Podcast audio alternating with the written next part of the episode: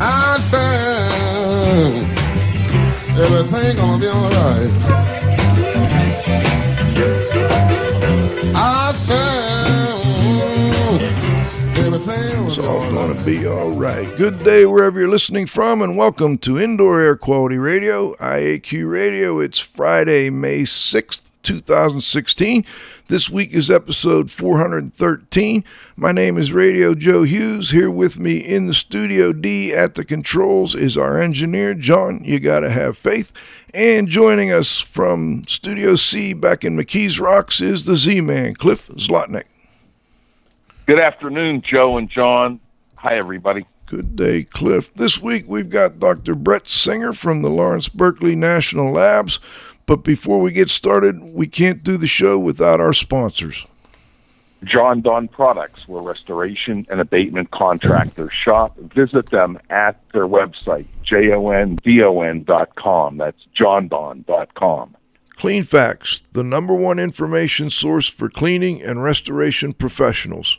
Check them out at cleanfax with an X IAQ.net and Healthy Indoors Magazine, a free online digital magazine for industry professionals and consumers.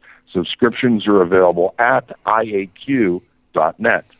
And Particles Plus. They are engineers and manufacturers of feature rich particle counters, air quality monitoring instrumentation, and vacuum pump technology. ParticlesPlus.com. Count on us. Please be sure to thank our sponsors for their support of IAQ Radio when you inquire about their services and products. And last but not least, please visit the IAQ Training Institute website for the most current dates for the training you trust at IAQtraining.com. All right, let's turn it over to the Z Man for today's IAQ Radio trivia question. Thanks, Joe.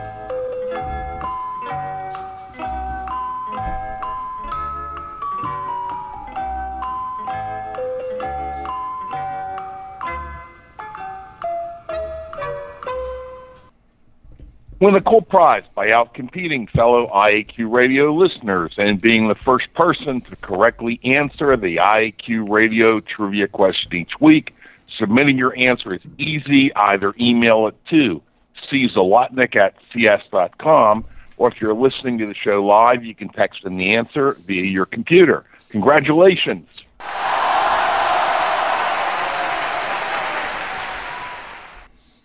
To Andrew Gunzar, Certified Safety Consulting in St. Louis, Missouri, for the first correct answer to last week's IQ Radio trivia question.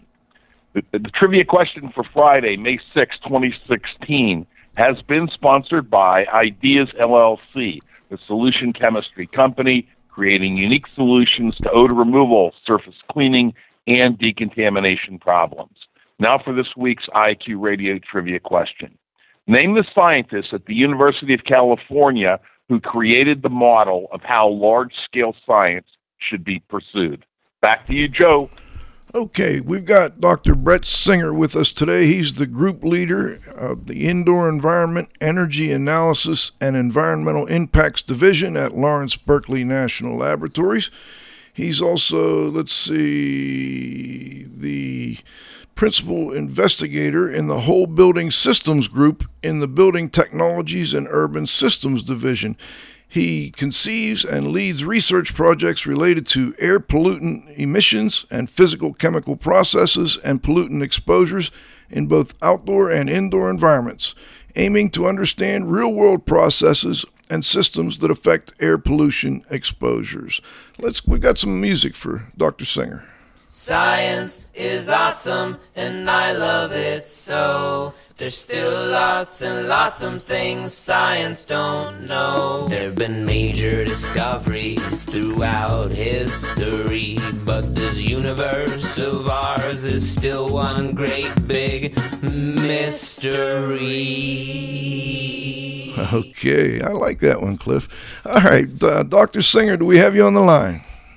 I'm here. All right, great to have you with us. Uh, met you in more formally. I know we met somewhere along the way at the PM 2.5 workshop in DC.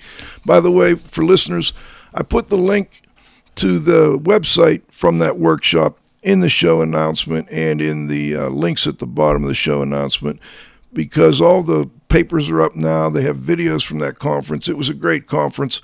And um, I'm wondering, you know, with re- respect to research, how did you first get started and, and interested in research? Uh, well, first of all, let me thank you for having me and happy to answer that question.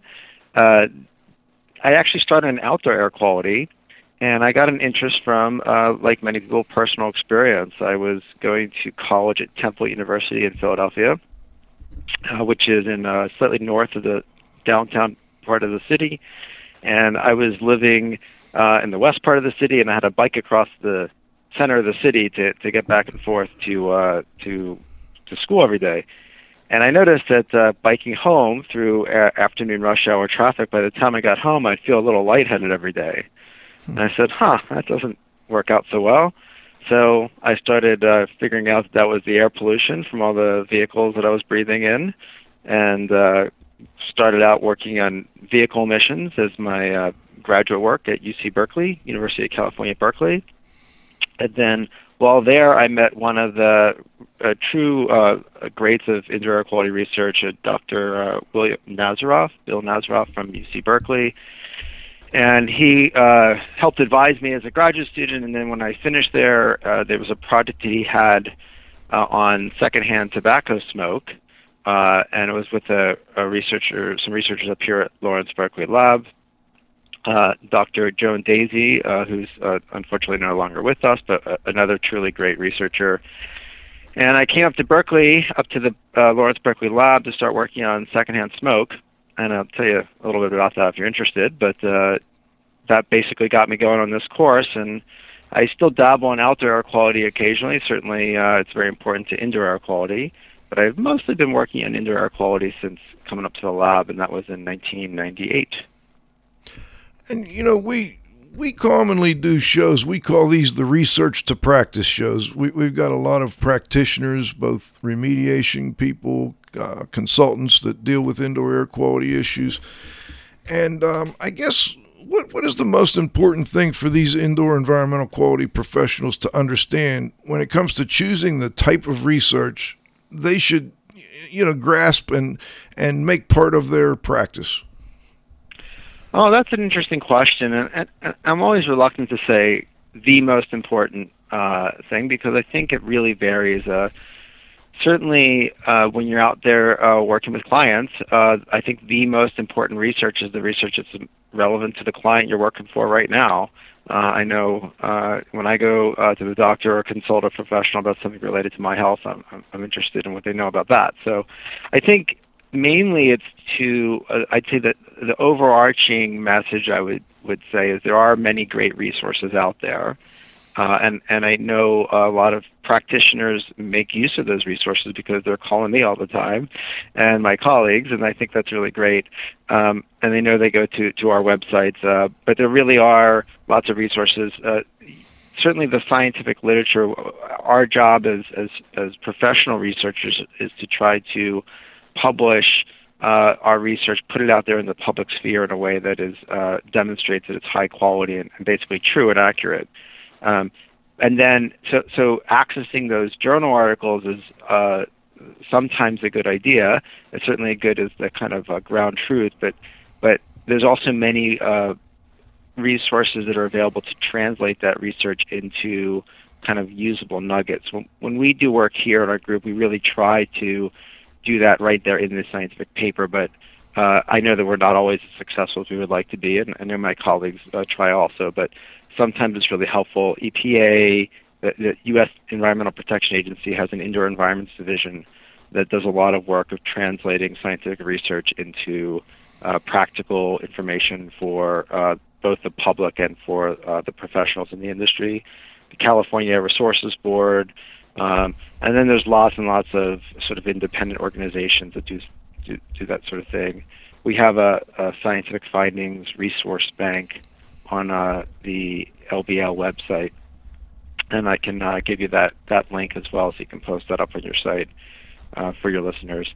Um, so basically, I would say uh, there's lots and lots and lots of research out there. It's it's not always directly applicable uh, because uh, you, you can't uh, you know uh, preconceive of every question that can be answered. But I think there's a lot of really smart people working in this area, and I'm always uh, really amazed at how well they are at translating the available research into practice, into the questions that they're facing. So um, I'd say you know go out and search for those resources and and and if you if you can't find them, then you know call the EPA and their environments division and ask them what's available, and call uh, your state uh, if you know if you have a state health department or state uh, uh, agency.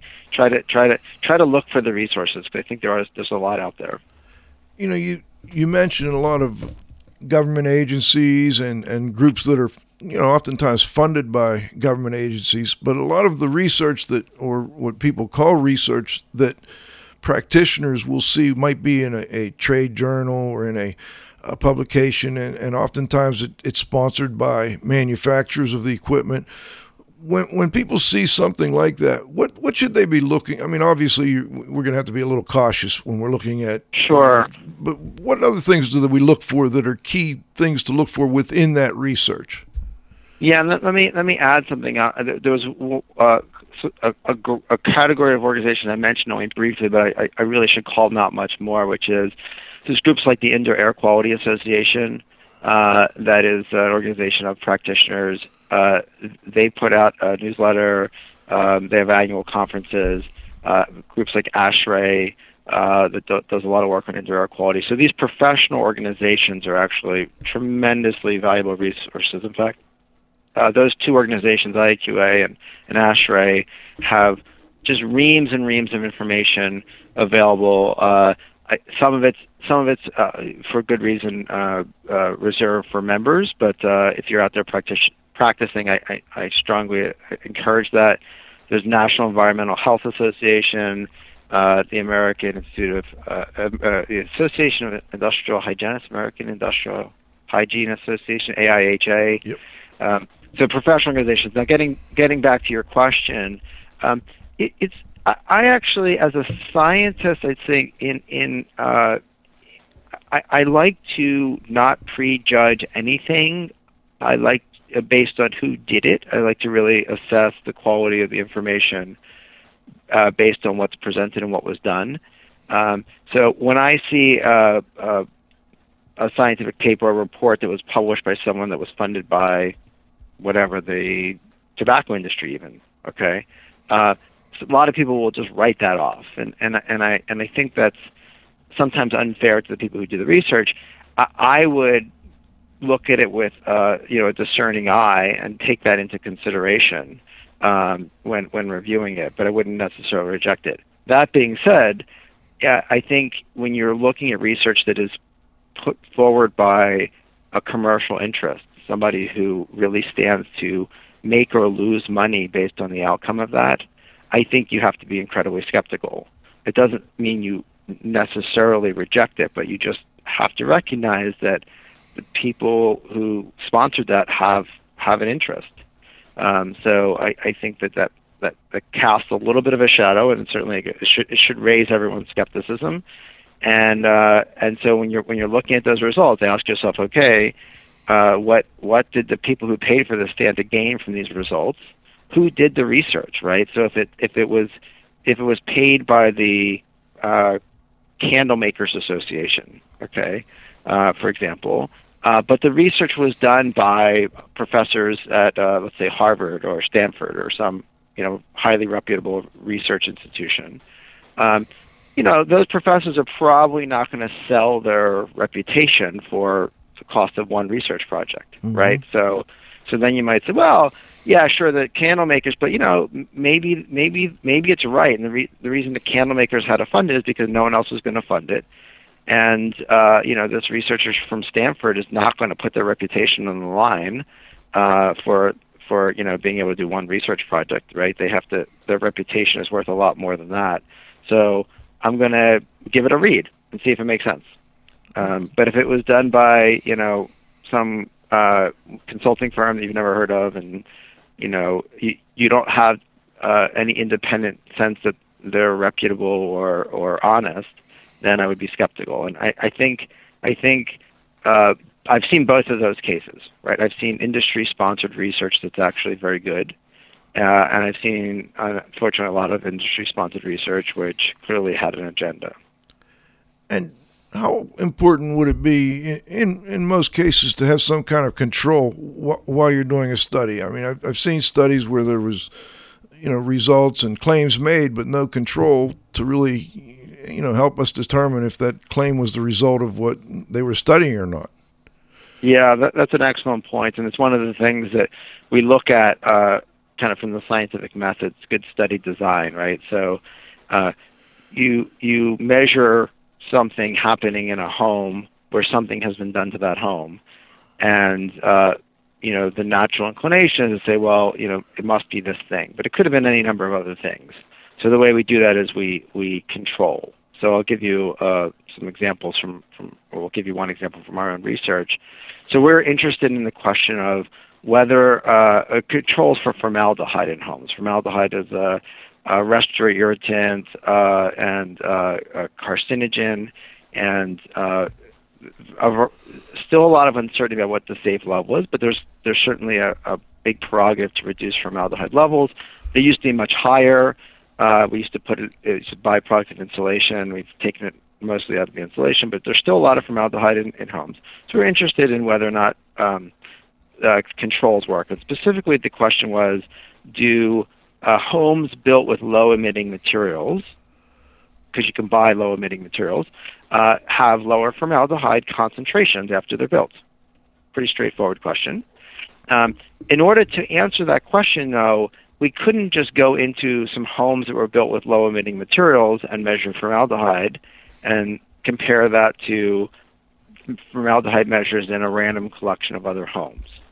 Why? Because formaldehyde uh, generally is higher in new homes versus older homes because it, it basically uh, or, or uh, de- desorbs from the material over time.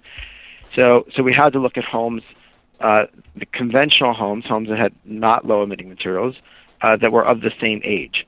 Okay, uh, and, and when they're not exactly the same age, you have to adjust for that. And then it also turns out that the formaldehyde emissions vary with different seasons because uh, during the summer, your materials and your cavities heat up more, and then they emit more formaldehyde. So then we had to make sure that those measurements were done in the same season and the same temperatures. And then uh, if you have higher air exchange rates in your house, more outdoor air exchange, you're going to dilute the formaldehyde more. So then we had to make sure that they were done with similar air exchange rates, and when they weren't, we had to make an adjustment for that. So these are all the, and there were some other factors as well. So in order to answer that relatively simple question, we had to control for other things that we know affect the formaldehyde concentrations. And I think, unfortunately, um, science is not so cheap to do really good scientific research. Sometimes you could do things uh, kind of on the cheap, but for the most part, it takes a takes an investment to make sure it's done in a way that is uh, produces reliable and true results. So, uh, and and the, the difficulty is. Uh, we don't expect everyone to be a professional researcher any more than we expect everyone to be a physician or a lawyer or anything else, right? So people go to experts for for this kind of knowledge. Uh, the practitioners they have a lot on their hands to try to figure out how to apply the science to solving real problems. Uh, and as I said, there's a gap between what we do in the science sometimes and what the real problems are. So they're, they're bridging that gap, um, and and they're also hopefully helping uh, developing enough of the kind of uh, sense that you talked about, Joe, where they're looking for the controls or looking, they're asking the questions. When I when they read a study, if you're a practitioner out there and you read a study, ask yourself, did they account for other things that could explain what they saw? Okay, what they reported, the outcome that they reported. Did they look at other things that could have caused that, and did they control for those? And if not, then you should discount that research somewhat. It may still be right. It doesn't mean it's necessarily wrong, but but it's not a reliable result that you should depend on. Okay, and to go back to your example, how did the study turn out with respect to using the low emitting uh, formaldehyde products? Do they seem to Uh, be better? Yeah, we saw we saw pretty substantial uh, reductions. Uh, I don't have the numbers in front of me, but I think they were in the order of 25 to 35 percent reductions Okay. uh, uh, formaldehyde levels and with the low emitting materials. So it it works. so go ahead, go ahead and use those low emitting materials um, to reduce your formaldehyde levels. Now that's formaldehyde, and um, well, let's let's. I'll come back to that if we get time a little bit later. I'm curious, how does your group choose what pro- what projects, what type of research to, to work on?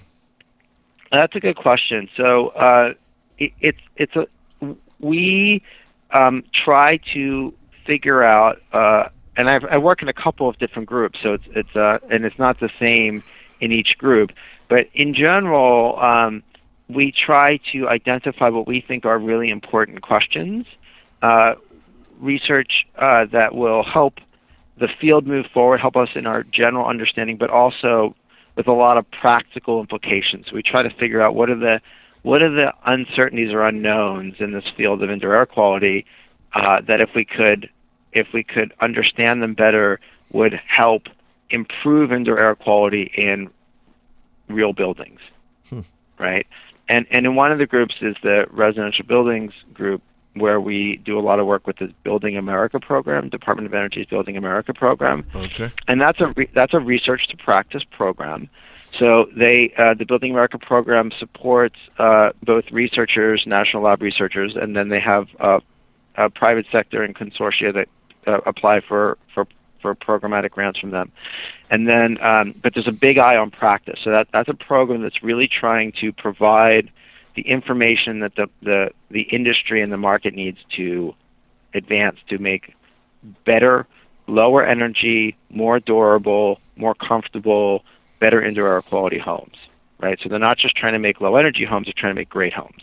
And they're trying to give the industry the tools they need. So for that work, what we're trying to do is we're trying to say, okay, what are the problems that uh, that practitioners, builders, retrofit contractors are going to uh, need solutions for five years from now, ten years from now, right? Because if if if we want to give them, if we're if we're if we're trying now to solve a problem that somebody has now, then they're going to be waiting around for that solution, right? Because it takes some time to do the to do the work. So we actually have to look forward and say, okay, um, if we're doing our job well, then we produce something, and then t- today and tomorrow somebody asks for that thing that we just produced, right? So uh, I'll give you an example of that. Uh, we're building homes tighter. We uh, United States, America. We talk about making America great, right? Yep. Well, America's America's doing pretty well right now of building really great homes. The builders have stepped up to the challenge, and you know it's not uniform throughout the industry, but there's there's quite a number of builders who are building really fabulous homes right now, and they're looking for ways to build those homes even better. And they're looking to programs like Building America to tell them how to do that. Um, so uh, as we build these homes tighter, then uh, the importance of providing mechanical ventilation becomes more important, right? So in the old days, uh, we didn't need to put an exhaust fan or provide provide constant mechanical ventilation because your home was like a sieve, so there's always air moving in and out. Now that doesn't happen with new homes, so we we build them tight, but then you have to ventilate them right. Now it raises a question: How much ventilation is needed? Okay, uh, ASHRAE uh, has a, a committee. The ASHRAE organization has a committee that produces a ventilation standard for acceptable indoor air quality in residential units, and uh, there's numbers that they have in terms of requiring ventilation. They uh, do a really great job of trying to figure out what those numbers should be, uh, but it's based on a lot of historical um, uh, kind of continuity, and there's really good questions about um, uh, what's the right number for the minimum ventilation rate. Can we provide ventilation at different times of day that maybe save some energy? Is that equivalent? Um, what other kind of uh, can we, if we control sources, can we turn down ventilation? Um, for example, if you do particle filtration, then can you provide less outdoor air and still provide good indoor air quality? So we're working on trying to figure out a lot of those questions. To get back to your to your question though, so we do our best to try to figure out what the questions are, but, but we we don't have a, a, a, a set budget every year that we get just you know, for being here, right? So we have to we have to convince uh, government agencies, privates. We get money from from industry. We get money from um, industrial groups as well. Um, uh, for example, uh, we have to convince somebody that something is important enough for us to do the research, right? Hmm. Where Okay. we, we have to convince the Building America program, hey, here's a set of questions that are really important for us to answer. And then the Building America program, they look at their research uh, portfolio and they look at their research roadmap and they say, yeah, that, that, that aligns with what we think is important. So we're going to support you to do that research. I see. Cliff, let me make sure you get a chance to jump in here if you have a question. Thanks. Um, what are some of the more important studies that have come out of LBL that um, people investigating and remediating indoor environmental quality issues should know about?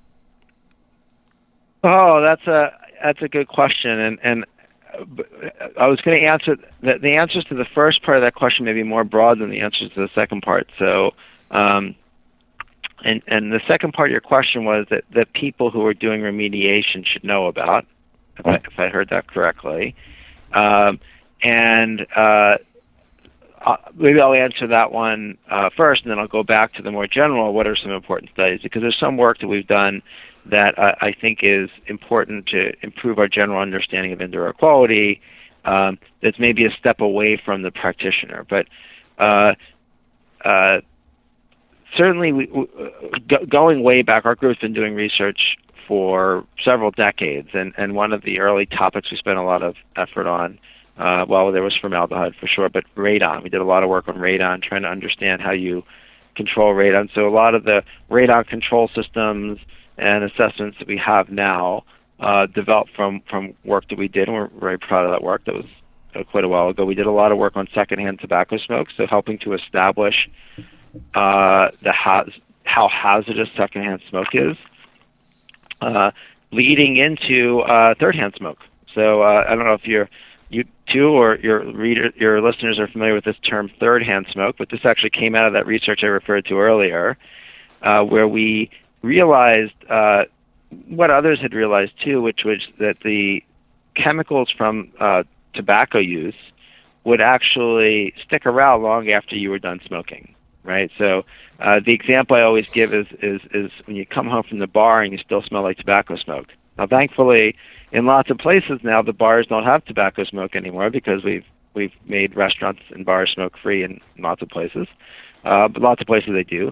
So what happens when you come home smelling like tobacco smoke is you're carrying those chemicals back home with you. They stick to your clothes and your hair, etc. Well, the same thing happened in your house, right? So, so we had known for a long time that uh, that these chemicals were you were basically uh, coating your house with the, the chemicals from tobacco. Okay, and, and there was a there was a, a sense that maybe that wasn't such a good thing, um, but it took a while uh, for, before we could actually identify kind of a smoking gun, if you will, of, of how exactly is this harmful.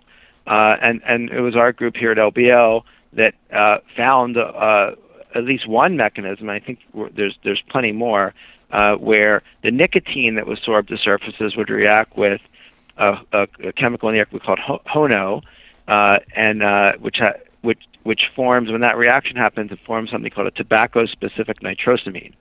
And the tobacco-specific nitrosamines are some of the most harmful chemicals in tobacco smoke.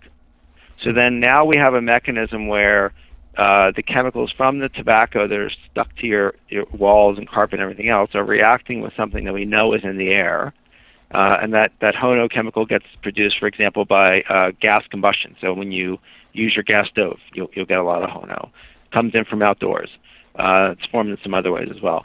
So, so, so that that that reaction uh, sort of demonstrates a, a, real established uh, hazard from the sorbed uh, uh, nicotine and and, other, and and and and with that, there's probably many other hazards, but that was one we were able to um, to identify. So we're pretty proud of that. Um, done a lot of work uh, on filtration. Again, uh, something has been kind of ongoing for several decades. Uh, filtration gets better, um, and we stick with it.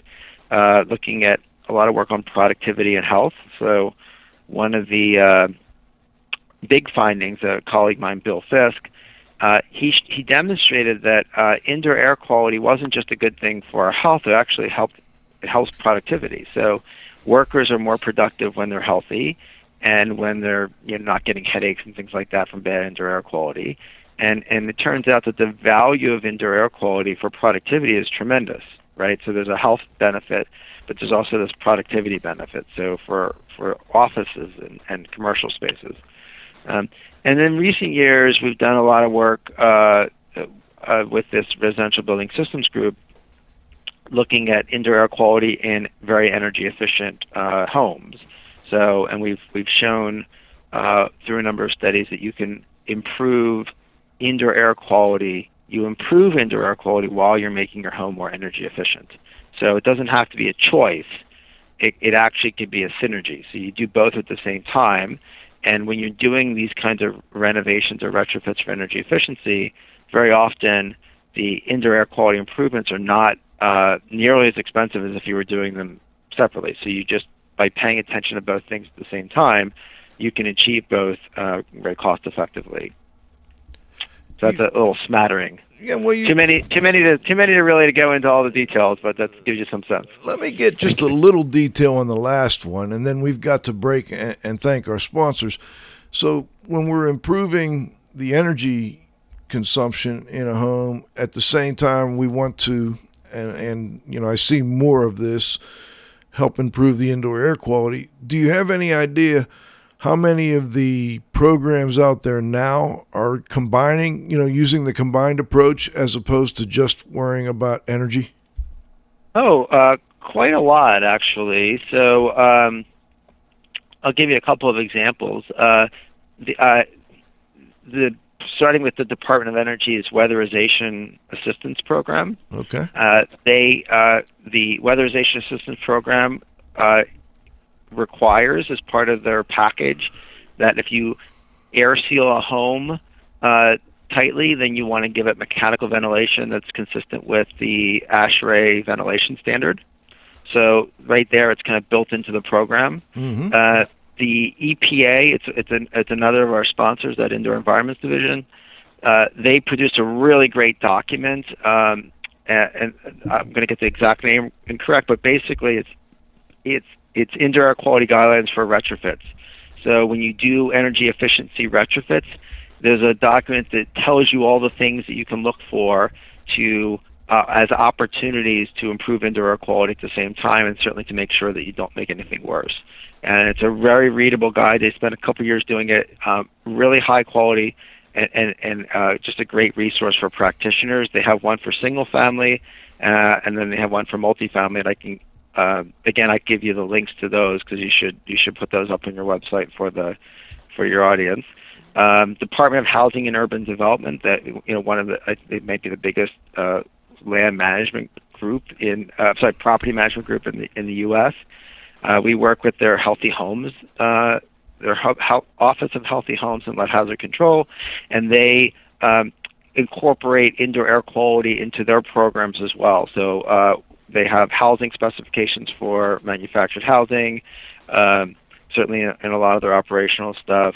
Uh, a lot of state programs. Uh, one, another another thing that we've done research on uh, to contribute to uh, and and and is done in programs is uh, what we call combustion safety testing. Mm-hmm. So when you're doing uh, an energy efficiency retrofit, you're air sealing a home. Um, by making the home tighter, you potentially could uh, make it more difficult for a natural draft appliance to establish draft. So one of the uh, features that's very common in these energy efficiency programs is to make sure that you don't adversely affect the safety of the combustion appliances, right? So uh, they go through a series of tests to, to make sure that the, the appliances will still operate correctly in this tighter home. Um, so, so I think a lot of great things are happening out there, and and uh, and there's a lot of people working in these programs, both uh, on the public side and the private sector, uh, who we go to conferences, and, and a lot of these are retrofit contractors. They're very attuned to this, and they're very it's very important to them to make sure that they leave the home in a better condition for indoor air quality when they when they start. And they are much more interested, at least in my experience recently over the last few years, in making sure they include indoor air quality than they may have been five or ten years ago, and certainly more so than back in the 70s when we first started tightening up buildings without any concerns for without enough thought about indoor air quality. I think we learned a lot of hard lessons back then, and sounds like you know from your experience, it's it's being um, those lessons are being learned, and then um, when we bring out the new programs, they're built right in. Yeah, there's still a lot of work to do. So you know, I don't think we're I don't think our job is done. Um, but I, I just want to call out because again, we, we, we go to a lot of conferences where we are presenting to practitioners who are taking time out of their professional lives uh, to come and, and, and, and learn and, and improve their education and knowledge. Uh, there's groups like the Affordable Comfort Institute, Home Performance, uh, uh, uh, RESNET, uh, uh, just the, again the Indoor Air Quality Association. There's lots of groups that are that have conferences to help these professionals learn kind of state of the art techniques and knowledge, and, and and lots of people show up. You know, thousand people show up to some of these conferences, many hundreds of people. Uh, these are professionals who are coming to uh, learn how to provide this for their clients. So I'm always very impressed with with how much they dedicate themselves. Uh, again, not everybody, but there's a lot of people out there. So if if you're what I, the message, if you have anybody out there who's just a homeowner listening to this, is if your contractor doesn't seem like they, you know, know anything about indoor air quality or or uh, don't have a lot of concern about it, uh, look around because there are people out there who who really are uh, spending the time to, to figure this stuff out. I think that's a great take home message, and we'll get those links to Cliff so he can put them in his blog. But uh, let's let's uh, stop and thank our sponsors, and then when we come back, we're going to go into a little more detail on the PM 2.5 workshop and uh, some of the some of the things that came out of your presentation there. And thanks to our association sponsors, the Indoor Air Quality Association, a nonprofit multidisciplinary organization dedicated to promoting the exchange of indoor environmental information through education and research. Visit them at iaqa.org. The Restoration and Specialty Cleaners Association, who have been serving the needs of and advocating for their members for over 30 years. Remember, Triska is your link to industry training, certification, standards, and events. Their website is trsca.org. Thanks to our advertisers. Gray Wolf Sensing Solutions, who use advanced sensor technology and embedded computers to provide superior environmental test instrumentation. Visit them at wolfsense.com. Legends Environmental Insurance Services, the experts in insurance for environmental consultants and contractors for over 20 years. Visit them at legends-enviro.com and, of course, our marquee sponsors. Jon-Don Products, where restoration and abatement contractors shop. Visit them at their website, jondon.com. That's jondon.com. Facts, the number one information source for cleaning and restoration professionals. Check them out at cleanfactswithanx.com. IAQ.net and Healthy Indoors Magazine, a free online digital magazine for industry professionals and consumers. Subscriptions are available at IAQ.net. And Particles Plus. They are engineers and manufacturers of feature rich particle counters air quality monitoring instrumentation, and vacuum pump technology. ParticlesPlus.com. Count on us. Please be sure to thank our sponsors for their support of IAQ Radio when you inquire about their services and products. Okay, we're back for the second half of our interview. We've got Dr. Brett Singer from the Lawrence Berkeley Labs. And I, I wanted to go into, you know, we, we had uh, gotten a chance to talk a little bit at the workshop they had at the National Academy of Science. And uh, it was what, two days of presentations on particulate matter and how particulate matter affects health and how, um, you know, what we can do to, to help, I guess, do a better job of, of making sure that particulate matter in indoor environments is not as much of a problem for people as it as it seems to be and has been. What was the big takeaway for you? Um, you know, we saw all these tremendous speakers. What did you pick up from that conference that you took back and thought, you know, I'm glad I was there. I'm glad I, uh, you know, I'm glad I, I listened to that particular presentation or that point. Uh, well, there's there's two levels. The, the the most direct, honest question was, um, I'm always so impressed with how great my colleagues are doing this work. Uh, you know, in a lot of scientific fields, there's a lot of ego and a lot of people who uh, really, um, you know, think highly of themselves and their accomplishments. And and uh, in this field, the the people, so many people who are really just dedicated to uh, what they're doing and trying to just make contributions, and really, really bright people who are, work very, very, very hard. Um, and and are just really committed to to trying to make a difference and trying to trying to provide useful information for the world. So that was that was my, my first take home. Uh, that might not be that, that relevant to your to listeners, um, although I'm sure they're glad to hear that. Uh, in terms of the in terms of the content, um, there were several things. So so I, I think first of all that uh, there uh, we really learned a lot about uh, understanding the sources of particulate matter in homes uh, understanding um, the hazards of particulate matter and, and also uh, controls. Okay, so there's a lot of lots that we have learned. Um, we we probably um, but there's still we, things we don't know. Uh, certainly, we know a lot more about outdoor. A lot of what we know about particulate matter, the health effects of particulate matter, is uh, based on looking at the results of higher concentrations of particles outdoors.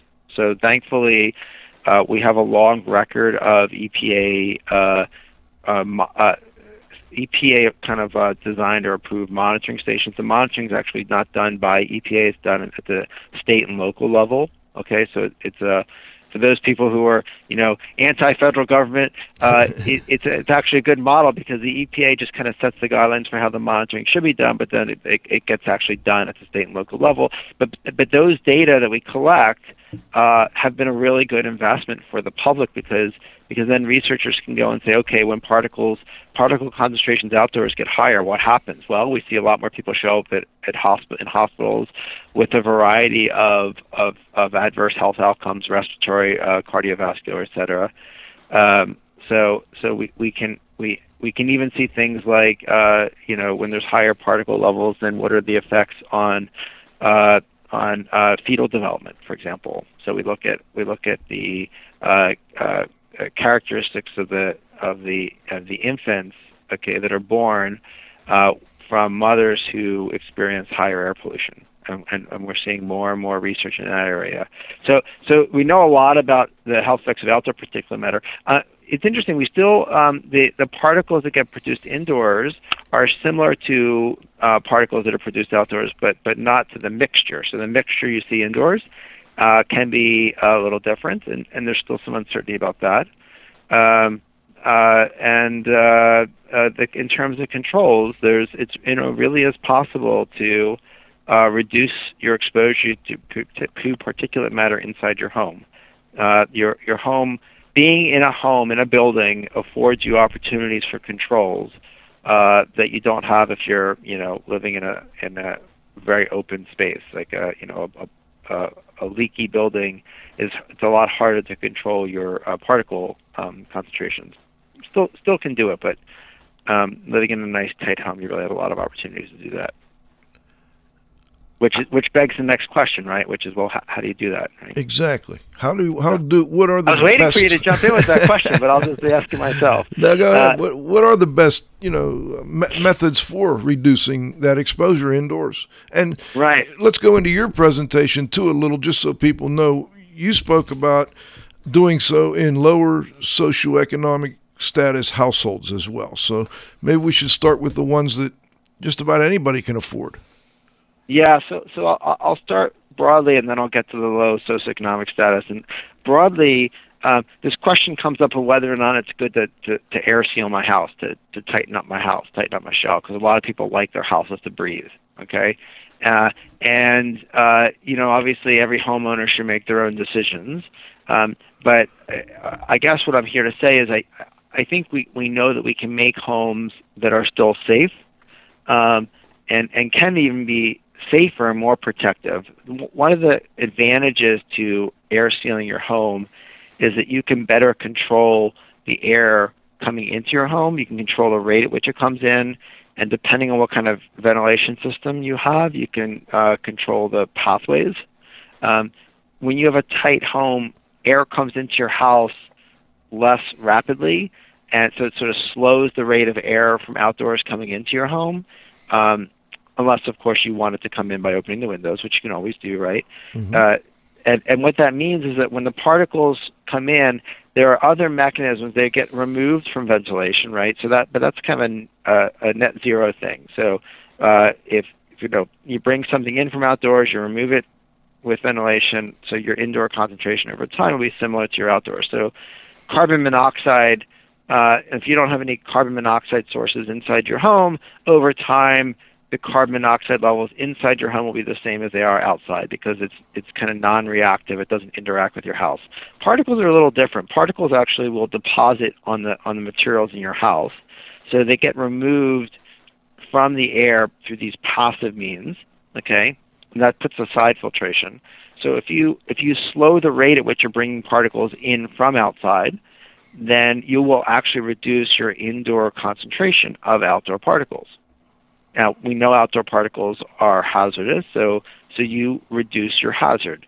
Now, if you're perfectly healthy, you have no respiratory issues, you don't have asthma, you don't have whatever, it, it, it maybe isn't as important, okay? But if you have COPD or asthma or some other uh, health health condition, or you have uh, uh, young children in your home who have still developing lungs, um, then uh, controlling that outdoor air pollution uh, can be really helpful. And that would be uh, both the particles, particulate matter, or PM 2.5. Um, diesel particulate matter is something that's outdoors we know is particularly harmful. Uh, ozone, okay, is, a, is another one of these chemicals that will actually interact with the materials in your home. So by slowing the rate you bring it in, you actually reduce your exposure to ozone indoors. Okay, so that takes care of the outdoor part. But then the question is, well, what happens if if I uh, have a particle emissions indoors, right? Right. Uh, my concentrations are going to be higher indoors because I'm not going to ventilate them out as quickly, and that's true.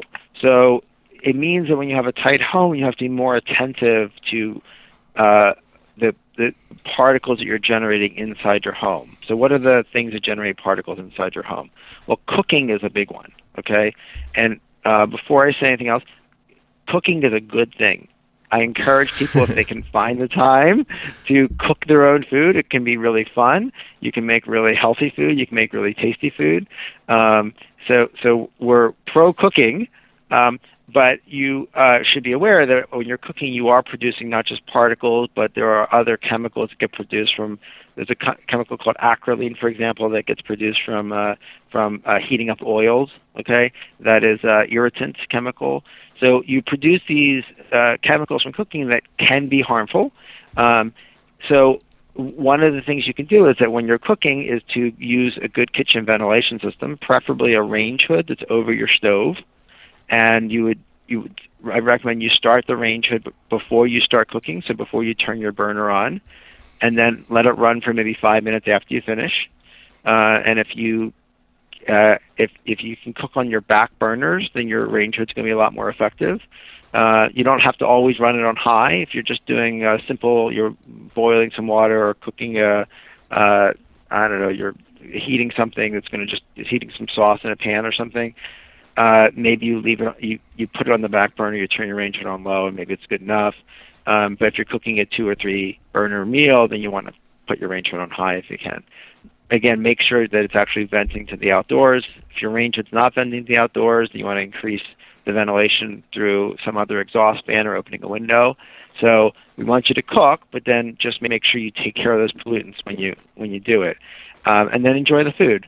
Um, uh, uh, candles is another big source. Candles mm-hmm. and incense, right? People like to burn candles and incense, but they should realize they're producing a lot of these fine particles um, there's not a tremendous amount of research. In fact, there's very little research on the, the kind of the harmfulness of the particles that are produced from candles and incense. Hmm. But I think the precautionary principle would say we know that other particles, particles of those sizes, are generally harmful for you. So until there's research showing that candles and incense particles are particularly non-harmful, you should assume they're harmful. Uh, so, you know, if, if that's something you like doing, then maybe you want to be operating an air filter, or um, and, and you can get some very quiet air filters to uh, take care of those particles. Uh, you know, a lot of times you're not going to want to open a window uh, or a couple windows when you're doing that because you're trying to create atmosphere. But just be aware that this is something that is uh, producing uh, uh, particles that is that, that can be harmful to you. So try to have some control. Um, and then there's all kinds of other stuff like you know generally anything where you're burning something is going to produce a lot of particles. So obviously people know cigarette smoke, but you know pot smoke if you're if you're into that sort of thing, then uh, you know and and and and, and not to mention the the primary smoke, right? So if you're smoking pot, you're you're breathing in smoking pot, the same stuff you're breathing in for the most part when you're smoking tobacco. Okay, so uh, it's it's not healthier for you than smoking cigarettes. Uh, and then the people around you are getting the secondhand smoke. Okay, and those chemicals are sorbing to now. There's not nicotine because that's specific to tobacco, but there's a lot of those other chemicals that are harmful to you are being produced from the pot smoke. So, so anytime you're burning something, um, natural gas is is uh, is always comes up as an issue. Okay, so natural gas um, is is obviously a cleaner fuel, um, but but it still produces uh, ultrafine particles and nitrogen dioxide. So if you're using gas burners, it's very important uh, again to um, to vent. But even if you're using electric burners, you want to vent your kitchen. Um, so so that's the particle stuff. Now to answer your question about the low socioeconomic status, um, it was a talk. Was, I, and I commend the the uh, organizers of the of the meeting uh, because a lot of the controls that, that you or I might use in our homes that uh, we think of as not so expensive uh, might still be out of reach for somebody who's you know living paycheck to paycheck and uh, you know is is on uh, housing assistance and you know really has very few financial resources. Okay, so um, and and there aren't any easy answers there other than um, in general source control. So um, trying not to burn a lot of stuff inside your house. Uh, uh, trying to ventilate when you're using indoor sources. Um, and then, uh, you know, if you have a specific issue like asthma, then trying to get resources through your physician or medical care, if you have it, um, to uh, help control asthma because you can do things for allergens and things like that. Uh, and I'm happy to talk more about it, but I've gone on for a while now, so I should let you guys ask a, Well, another I, question. I got a question for you. One of the things that caught my attention, and I don't know if I misunderstood or if it's something that's not as big of an issue as I thought, but and I can't remember who brought this up, but essentially that that particles change when they go from outdoors to indoors, and that I wasn't really that familiar with that. Can you expand on that a little for listeners? Oh yeah, it's fascinating, um, uh, and it's both fascinating and actually somewhat relevant. So, uh, well, particles are uh, very complicated. There, there are when we talk about particulate matter, PM two point five. Um, another term would be aerosol. So aerosol is sort of the whole collection of different size and composition of particles. Um, have both solid and liquid parts to them. They have uh, a variety of different chemicals I- involved in them. They have water associated with them. Um, and then some of those chemicals um, actually partition or they, they, they divide themselves between being in the in the condensed phase. So the part of the, the the the chemical will be both in the particle and as existing as a gas around the particle. Okay. Okay. So so and and, and water is one of those uh, chemicals. Okay, water is a chemical, Mhm. and we always have water in gas form. We call it humidity, right? Yep. Uh, but then again, uh, some water will be associated with the particles. So when you take the aerosol, which is this collection of particles that have different sizes and different chemistry and components, uh, and you bring it from outdoor conditions to indoor conditions, um, you're going to change some of those features. So outdoors, if it's a, I don't know, let's say it's the middle of the winter, right? Mm-hmm. Uh, outdoors might be uh, 15 degrees Fahrenheit outside, and indoors is a comfortable 70 degrees Fahrenheit. Okay, well, you've just heated everything up quite a lot. And that's going to change the amount that the water is going to be associated with the particles versus in the gas. It's going to change the amount that the other chemicals want to do that. And then uh, outdoors uh, might be uh, you know 35% or 40% relative humidity or or even higher 60% but then when you when you heat up that air then indoors is much drier in the winter okay so changing the humidity in the air is going to change things. And then flip that in the summer. So all these chemistry things are happening. And then again as as you bring particles indoors if you have that nice tight house and let's say you have an exhaust mechanical ventilation system so then you're pulling air in through the the gaps and the cracks okay? And then as the air is coming through your nice tight shell some of the particles are going to be removed and they're not all going to be removed uniformly right? Some sizes will be removed preferentially over others Right. and then over time those processes happen indoors so uh, what you the, the, the net result of that is even if you have no particles indoors your aerosol indoors that came from outdoors is going to look different, not just in the total amount, but in the in the characteristics of that aerosol. It's going to look different indoors than it did when it was outdoors. Um, and we have a we have a whole lot of fun studying this stuff. Um, and and and the net result of it is by understanding this stuff, we can better understand um, how to uh, control it. Right? What what Right. controls are suitable for different different situations. Well, and I guess I- I don't know if if this is maybe my um, maybe I didn't understand this right, but then there's also chemical reactions with with ozone and maybe with other chemicals indoors that are coming from paints or whatever that also change things to some degree. Is that accurate to say? Yes, absolutely. So, um, and and that's a whole other field of study, kind of the indoor chemistry. Yeah. Uh, and uh, and you know, while we're on that topic, we talked a little bit about filtration. Um, I want to just quickly note, uh, in terms of new, you know, research results you can use.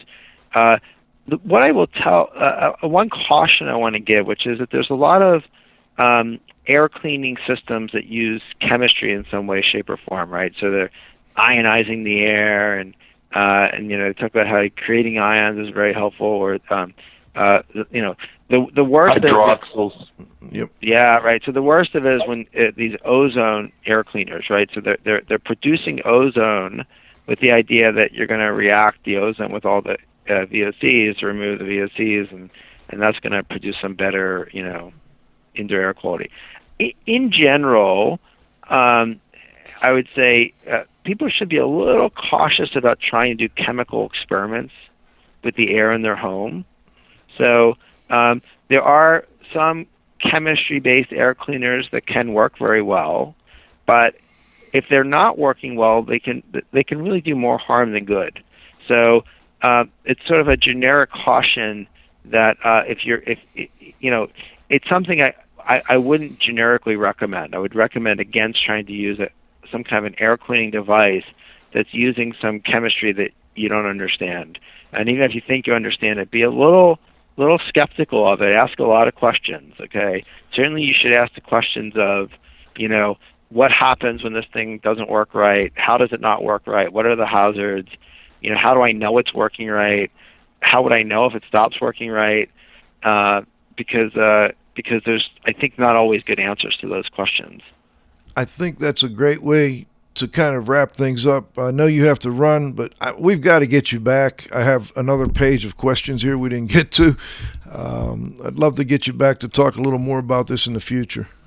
Happy to do it. I'm big fans of what you guys do, and just let me know, and I'll be here. All right. Is there anything real quick you wanted to add before we go? Uh, uh, no, I just want to thank you guys, and, and again, I want to uh, real shout out to all the really hardworking people. I, I, I, I tell you, there is one thing, which is there, there's um, people in government often get a lot of uh, you know a lot of criticism, but we work with people at the state level, the Air Resources Board, the Energy Commission, EPA, people at the Department of Housing and Urban Development, uh, Department of Energy. There's a lot of really, really, really hard working people, people who who work nights and weekends to try to um, do their jobs well for the American people and for you know for the citizens of the states they're working for, and uh, uh, just uh, just people should know that that there's a lot of hardworking people out there who are who are really trying to do their job uh, responsibly and, and use the, the that taxpayer money well and, and, and, do good for the people. And don't always get enough credit for that. Well, thank yeah. you. Thanks. I, Take care, guys. I think that's a great way to end today's show, Dr. Brett. Uh, Dr. Brett Singer, we, we, that was fascinating um, and a lot of fun. Uh, Cliff, anything you'd like to add before we wrap it up? Nope, nope. Uh, what I'll do is I'll get the blog out, and then uh, I'll let Dr. Singer uh, put his, you know, whatever links he would like to put on there uh, on the blog.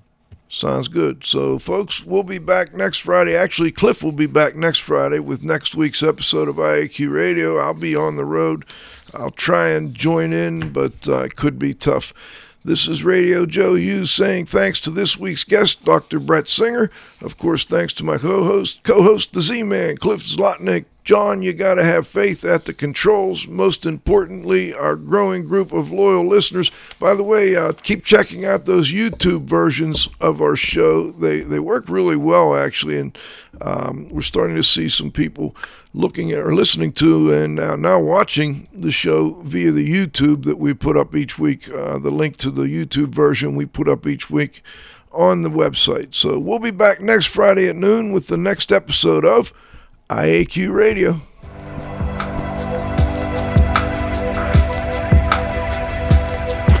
This has been another IAQ Radio production.